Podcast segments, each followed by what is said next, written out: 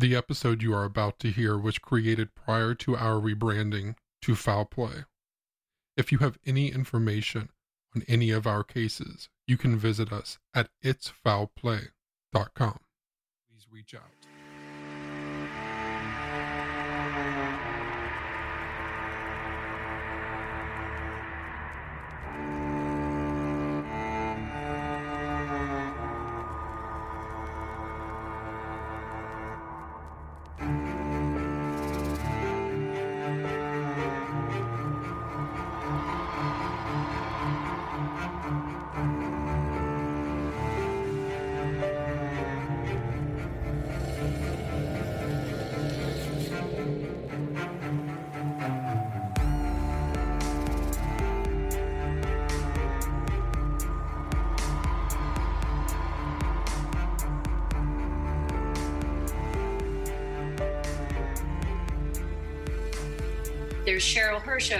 Her sister. They were put through military training, uh, weapons training.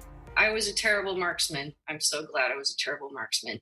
They they train assassins. I know that's it sounds like it's coming out of a movie, but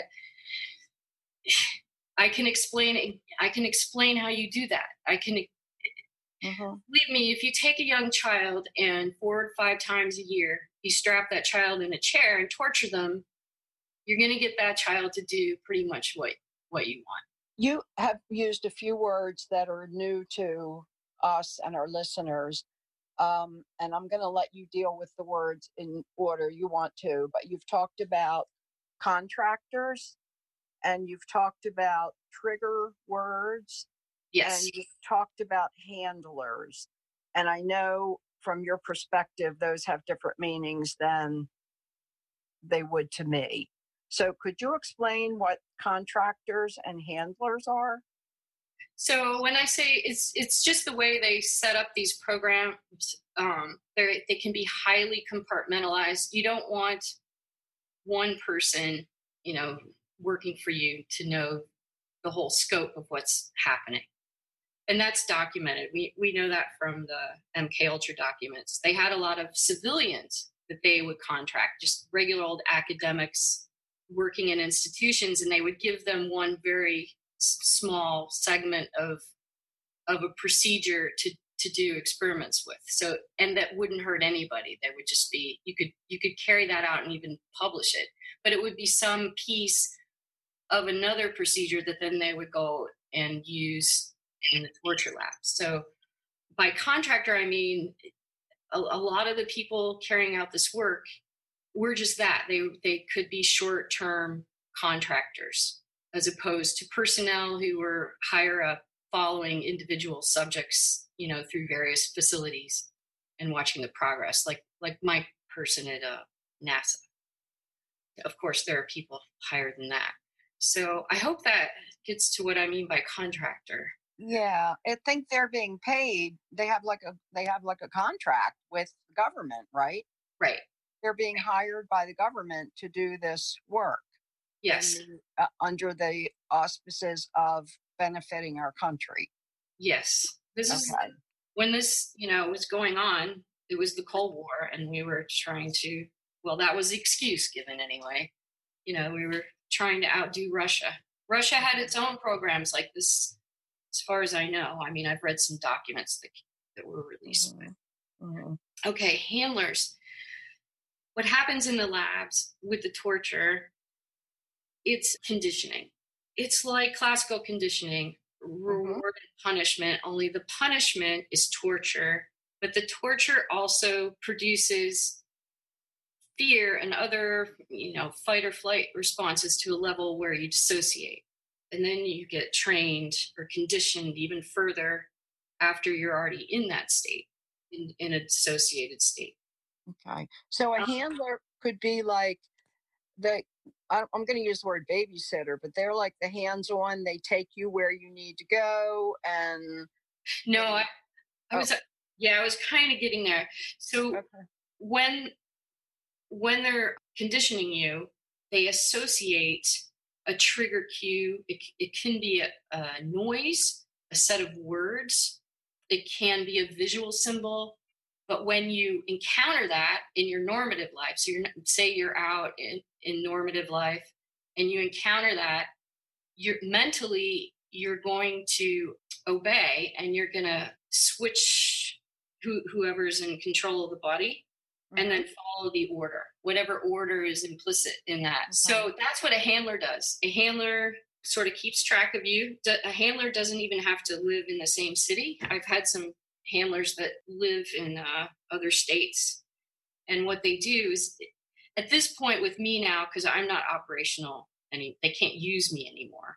But they want to make sure that I don't break down too much of my conditioning and spill the beans like I am right right now. They they don't want that. So I'll get phone calls, I'll get messages over the computer that have little phrases in them, or maybe they have a sound from a handler. And I've had I've had a couple of handlers that just they sound like they're reading from a script. Like there's a file somewhere and the handler's just reading the words off of the script.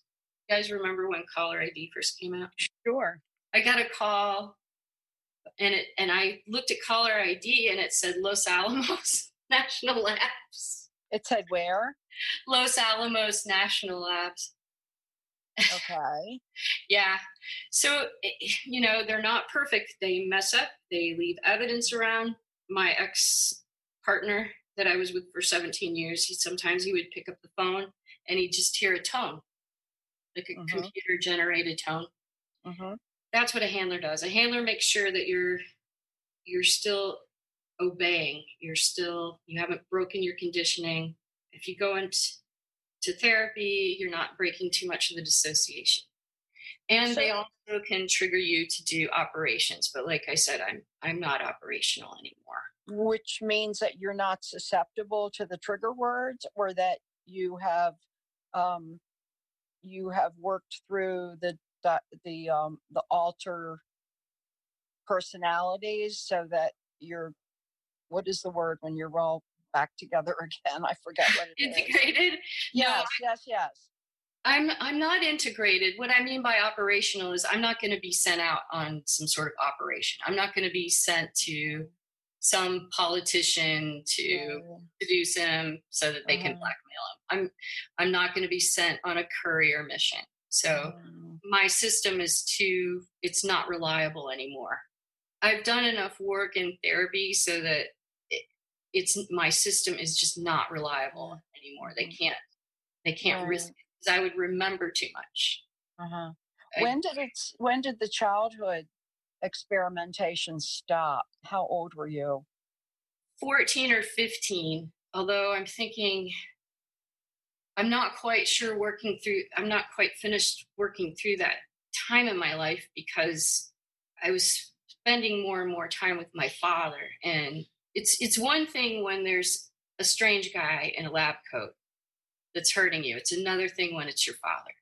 Mm-hmm. So it's it's been um, it's taken longer to get to those memories. I recently I've been working on a series of memories from when I was 14 and I was taken to Chicago and they were using a meat plant packing plant and they had a virtual assembly line of subjects, girls my age, um, going on in that plant, and they used they used the animal carcasses um, to torture us, hmm. and yeah, it was it's um, it was sickening.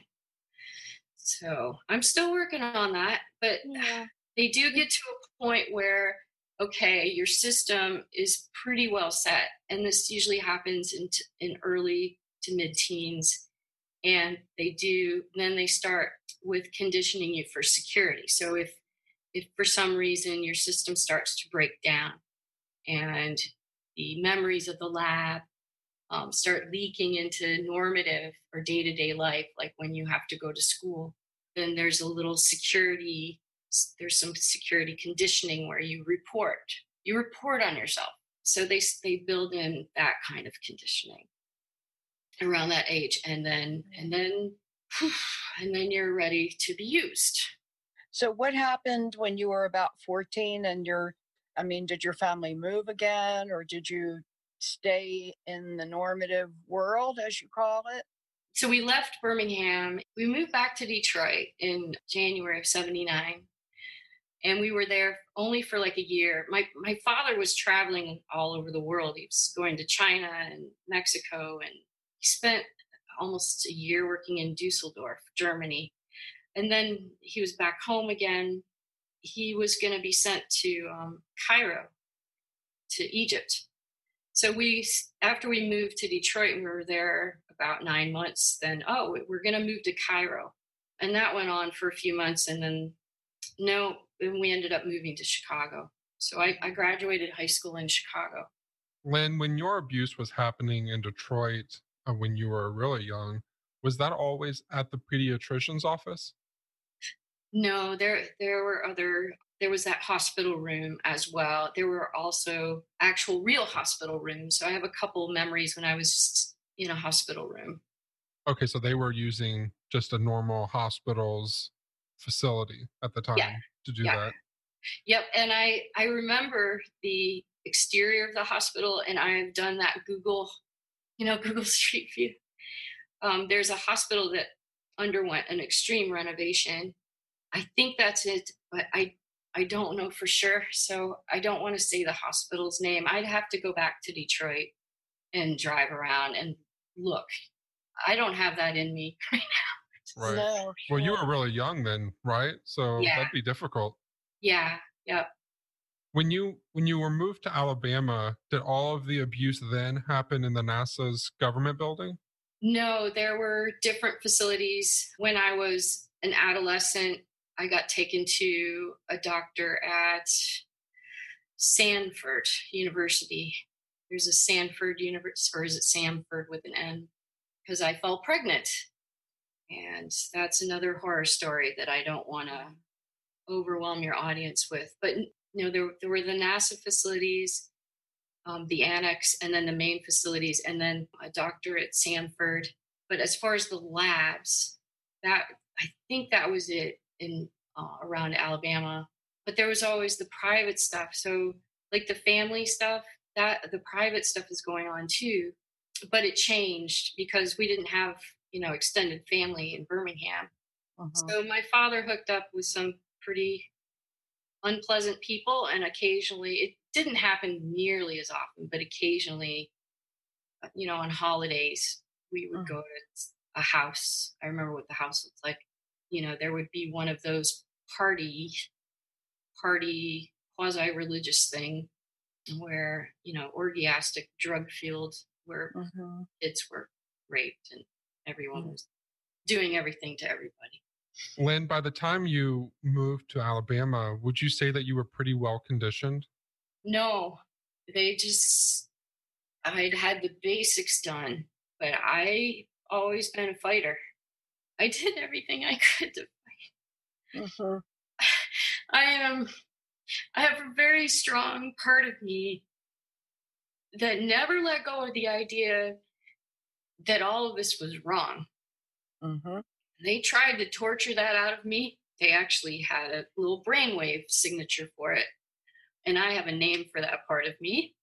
And I, I still have that part of me. And mm-hmm. they didn't get that no, I wasn't fully conditioned yet. I was highly dissociative.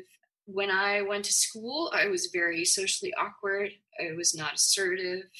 I had trouble moving my body because I had a lot of somatic pain, but I never said anything about it. I still have a lot of somatic pain. And I knew I, I you know, I felt like an alien compared to the other kids. I would watch the other kids, and you know what kids do when they scream and they run around and they flap their arms and they're just being uh-huh. silly. I would stare at them and go, How can they do that? Where did mm-hmm. they get the idea to move their arm like that? Mm-hmm. Because I was at a point where I felt like if I didn't have permission, I couldn't move my hands a certain way, or I couldn't, mm-hmm. certainly couldn't raise my voice. So, mm-hmm. yeah, but no, they they weren't finished with me yet. Mm-hmm. Did you always remember what was going on, or was there a certain point into this when you stopped remembering? I don't remember remembering. I remember when I was a tiny kid, I had nightmares. I had a recurring nightmare that actually it it never went away throughout my whole childhood, but it was really really frequent when I was a young kid, and I acted out. I would do weird stuff. I mean, I talk about scaring your neighbors again. There were other kids in the neighborhood, and I would do weird stuff around them. I don't remember remembering about the labs. I just remember the feelings, right? The terror and mm-hmm. that I there were creepy men in my life that did creepy things to me. Mm-hmm. I, I wasn't. I knew I wasn't allowed to remember in the daylight world, in the normative world. So I did. I obeyed. I obeyed that rule. But there were some incidences of abuse that I never forgot. And that's because they, you know, it wasn't my extended family or my parents. It didn't happen in the lab. It um, happened between some boys that were friends of my brothers and my brother. It happened when I was eight years old. And I that I never forgot. So by the time I went to college, I knew I was a sexual abuse survivor. So I went to therapy. And yeah, I just, I thought, well, spend a few years in therapy. I'll recover from those incidences and I'll go on with my life. And uh, that just never really happened. Can you talk to us about what your adult life was like? And um, I also wanted to ask you were your parents part of the the mind control so that like did they use trigger words and stuff with you as you got older to keep you conditioned yes yeah my father was part of this whole thing in fact okay. my my father helped traffic children i have memories of being with him in the car and we had kids in the car taking them to hmm. I won't I won't go into that, but hmm my mother, when my mother was taking me, she would be given a script of words um, to say to me to keep me conditioned. And my father, I'm sorry about the siren. Can you hear that?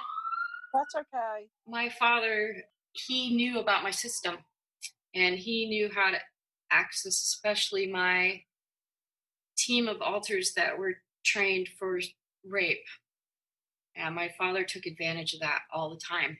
So, yeah. You said you went on operations with him. Do you mean CIA operations? Well, yeah, the trafficking of the children. Okay. So, yeah, they, um, yeah, I went with them.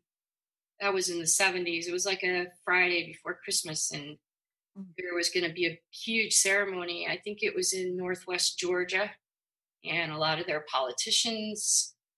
I just heard this. It was like a rumor. I didn't witness, I didn't see anyone I recognized, you know. Mm-hmm. But I went with them and we had we had two children with us and they did not come back.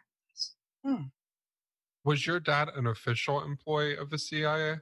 No, I I I don't think so. There's no there's no way to know because you know what they say. They they will not confirm or deny. Mm-hmm. Right. So, what has your adult life been like? As you, I mean, I'm assuming you're not close to anybody in your in your biological family. Is that no, correct? That's correct. I, I cut off contact in my mid 20s, mid to late 20s. Mm-hmm. My adult life has been up and down. I so I did manage to go off to college, and so I was functional enough to get through college and when I was there, I did women's studies. Mm-hmm. and it kind of changed my whole world. And then, of course, I you know I knew I was a, an abuse survivor from the memories. I didn't dissociate, so I worked on that. And then I kind of got political with it, and I started to become a part of the sexual child sexual abuse survivor movement. And I used my artwork um, to do shows about child sexual abuse and help educate. And so I got plugged into that whole community. In fact, I think I have an email to Snap from the 1990s. Really? when they first formed, yeah, I talked to the guy. I emailed the guy briefly who mm-hmm. who formed Snap. I'd have to look on my floppy disk to find.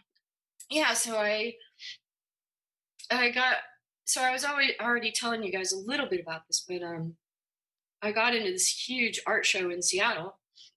I was living in Atlanta at the time, and I was with my partner. And we came out for the show, and it was hugely successful. It was about child sexual abuse, and we decided we were going to move here because the show got offers to um, travel. We got offers to travel that show across the country and internationally. It was a really powerful show.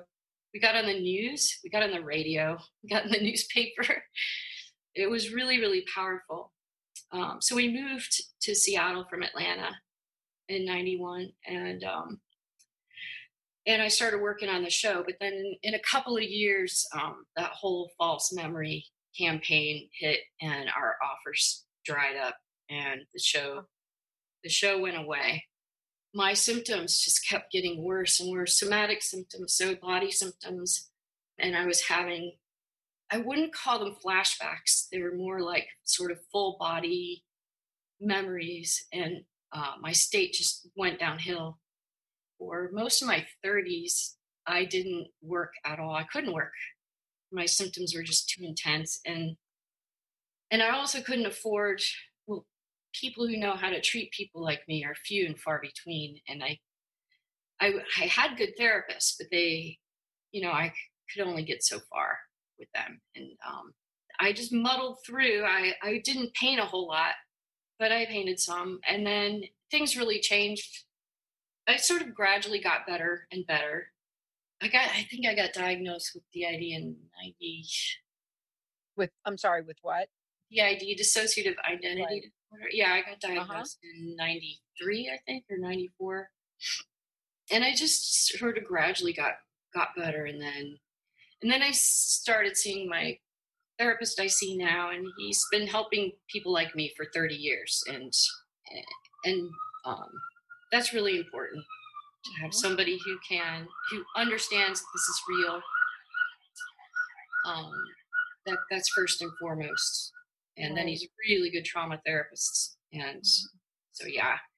And i started getting better and i left my partner in 2004 and ended up where i am now in this artist community. And then i started to see if i could do things like normal people you know? I started to see if i could be part of an arts organization and sit on a board meeting, sit in on a board meeting Tell and us, be yeah, functional. tell us about Lynn. Tell us about your art, what kind of art you do, and tell us about the community where you live. Because uh, you mentioned earlier that there was something in you that wouldn't let you forget that this was wrong. And Yeah. it feels to me, I mean, I I can't empathize. I have compassion, but it almost feels like that's what saved you. And that Yes. there are probably many, many people like you who were not as fortunate and are still living in, you know, some other parallel universe that doesn't make any sense. But can you tell us about your art and how you developed it? well, yeah, I, even as a small kid, I showed, you know, some ability to draw. So I was, I drew a lot. And in high school, I, I won a couple of awards. So it was always kind of in the back of my head that, well, maybe I'll be an artist, even though I was discouraged from it. I was just, I was encouraged to get a real job, you know, people usually say to artists. So yeah, I, I I always drew and painted, but what came out uh, um, in what I would make, it always reflected my dissociation. So it was always figures, um, multiple figures, sort of blending and twisted on top of each other, and kind of horrific imagery. So I was never going to have a big successful art career like I wanted because Mm. there aren't a lot of people who want to hang, you know, really horrific stuff over their couch. Um, but I got into the art community, and I've done a lot of other things. I've I've cur- I ran a couple of small galleries for a number of years. I coordinated um, studio rentals. I did community um, community wide art projects. I started an arts festival a couple years ago. and um, it only ran for two years, but we we blocked off the sidewalk um, in downtown. I mean, that we blocked this a street in downtown Seattle, and so that was that was a lot of fun. But I got overwhelmed. It was too much. I overextended myself, and during the same time, I'm still trying to go to therapy and work on torture memories. So yeah, it was too much, and I have now stepped. I haven't done any arts activities now in a, in a few years. All all I do now is I work and I go and and recover from those torture memories and uh-huh. break down my conditioning. Is there someplace online that we can look at your artwork? Oh yeah, I I actually have two sites. Um, my my main art site is lynnschirmer.com, and then I have a site that I'm going to be updating because it hasn't been updated in ten years. It's well overdue and that's lynnsart.net and that has more of my you know this the the awful side of my life. It has more of that but it has uh-huh. some of my journal drawings and explanations about how all this stuff works. Lynn i'm actually looking on your site right now the lynn you pronounce your last name as schirmer yes. So lynnschirmer.com yes. And your artwork is so amazing like I'm looking at your drawings right now and they just kind of blow my mind away. Kind of gives you an inside look of maybe what you've been through. Some of it is very I don't I don't I don't even know the vocabulary to describe it. Thanks, Shane. Yeah, it's it's it's how I've been able to tell because you know there aren't there are very few people who can listen to this and so my art speaks for me and spoken for me for 30 years. I can definitely see that. Lynn, do you think this kind of conditioning with children is still going on? Yes. What would lead you to think that? Because we still have people where it didn't, you know, there was some flaw in the work, so it doesn't work as well as it should, and they remember. And these are young people still coming forward today, people in their teens and 20s. Mm-hmm.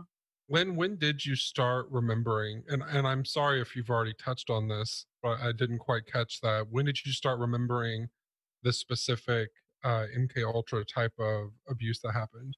That's that's really hard to pinpoint because I had the symptoms. I had flashbacks and abreactions and somatic symptoms long before I was able, I felt safe enough to process one of the memories.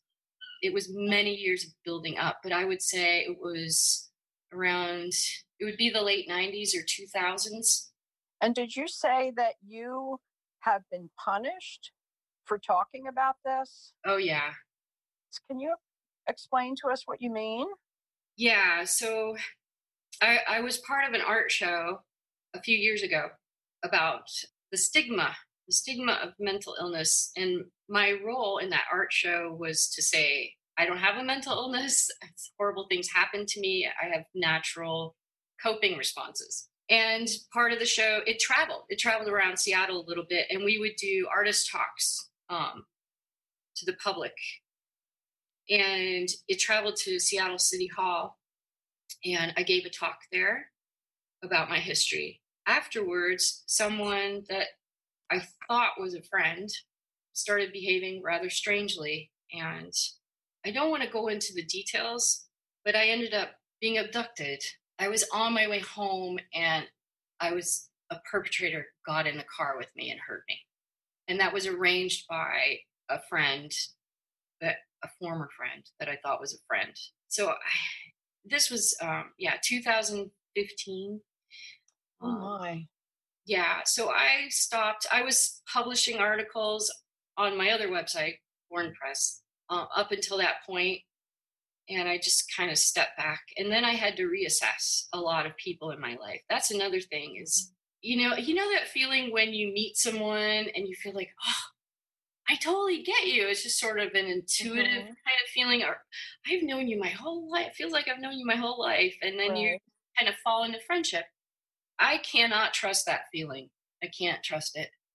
Oh, it gets my. trouble. So I had a few friends that turned out to be not safe. Wow. So I had to cut those friends out of my life. And then the following year, I, I got a, a death threat, but that was from a known handler. I mean, Are these yeah, are these people from your past or are these people who are like younger versions of that? younger versions and people that I've met over the last, I don't know, five or six years, eight years maybe. Then what can we do to help protect you from any kind of backlash for being so courageous? I I have a few things in place. Um, have you ever heard of a dead man's letter? yeah, so I I have that, and there is a thought that you know speaking out is a is a can be a kind of protection. You know, if something happens after you speak out, it makes it a little bit more suspicious. Right. I don't know what you guys can do. I think the most important thing here is that the more people who are open to learning about these programs hmm and accept and the biggest hurdle is emotional because you have to think oh my god my my tax money has been going towards this. My Right. what is my government doing? And a lot of people can't handle that. It's just too much. Hmm um, but the more people who can get close to accepting that, then we might have a chance of actually forcing some sort of action against it. hmm Is there any action we can take as as advocates for for you or for others who are in your situation? I think you're doing it, Gemma. You and Shane are doing it right now. I mean, this is starting. You know, it's the ground level. We can't. We can't. You know, demand hearings. You know, for these are human rights abuses, long seventy years of human rights abuses. Sure. we can't demand hearings on that unless we have enough people to make the demand. So, as Mhm. long as survivors like me are ridiculed and disbelieved, then these crimes continue. Which is Lynn- all part of the plan, right? To make Yes. you not credible. Yep. Linda, last question that I had that I wanted to ask you. You mentioned that you've seen The Keepers. When you watched it and you learned about the abuse that had been going on there, and combining that with your knowledge about the MK Ultra program and and what type of abuse they were doing, in your mind, do you think that those two events could be related? Yes. Yeah. So, what I thought after I had time to calm down and, you know, get some clarity and really think about it, my thought was, you know, uh, there can be there can be rumors among networks of people, and my thought was, Maskell was not running, maybe not an official operation, you know, where he was actually contracted. He was running like a kind of side project, and he and it was whoever his contact was to run that side side project. They were sloppy, right? They were they were sloppy, and Maskell was sloppy. I mean, burying papers in a graveyard that's Mhm. sloppy, and that's not something the people that worked on me when I was a kid. That's not something they ever would have done. So it makes me think that there's a tangential connection, perhaps through uh, Richter, or maybe through some colleague of Maskell's who kind of whispered and said, "Hey, have you heard what they're doing over there? Let's try this," hmm or you know, or something like that. It's it's And there was one. He was a he was a psychiatrist or a psychometrist who was who would travel around the Catholic high schools and administer psychological tests. And Maskell was not authorized to be giving these personality tests, but this other guy was. So Ah. um, I I do think you're right with that, Lynn. I think you're really perceptive, and based on your own experience, it makes a lot of sense because we know that Maskell tried to get grants at Hopkins and was turned down. I think he tried very hard to be a, a contractor. Yeah, yeah, that makes sense. Yep.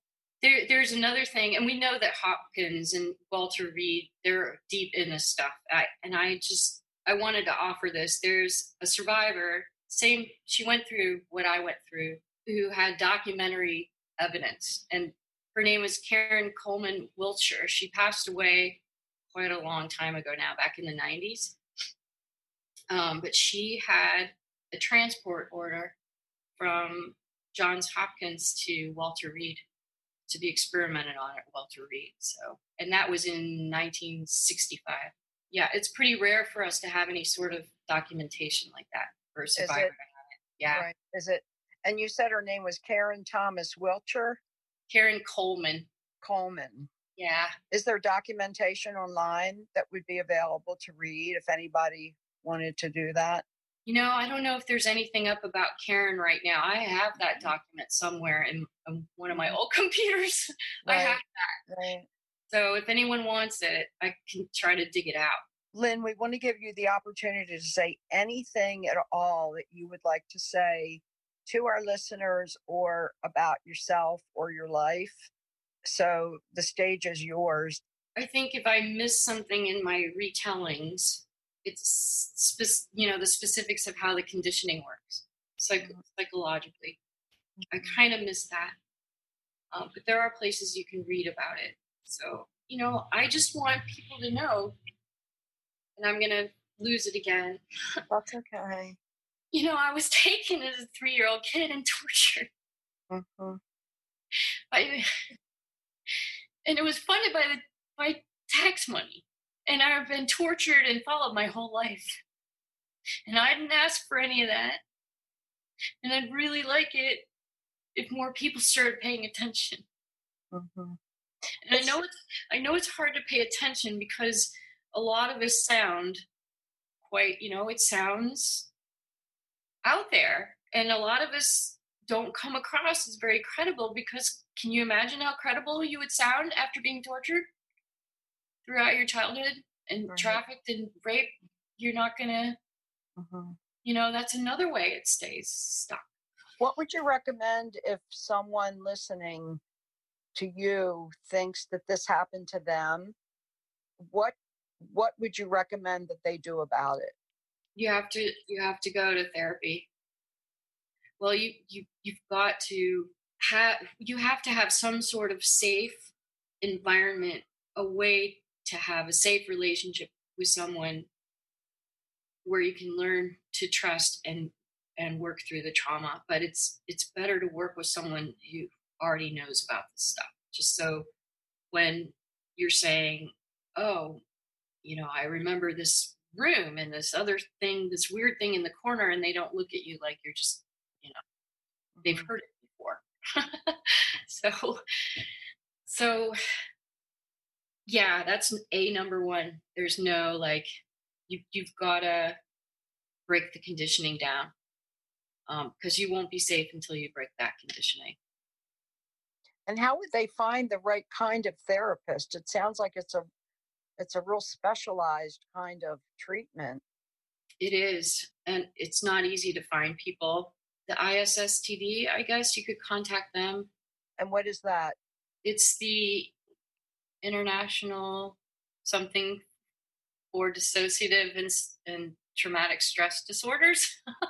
I'll have to look that it makes- yeah, we'll find it, right, Shane? We'll find it. Okay.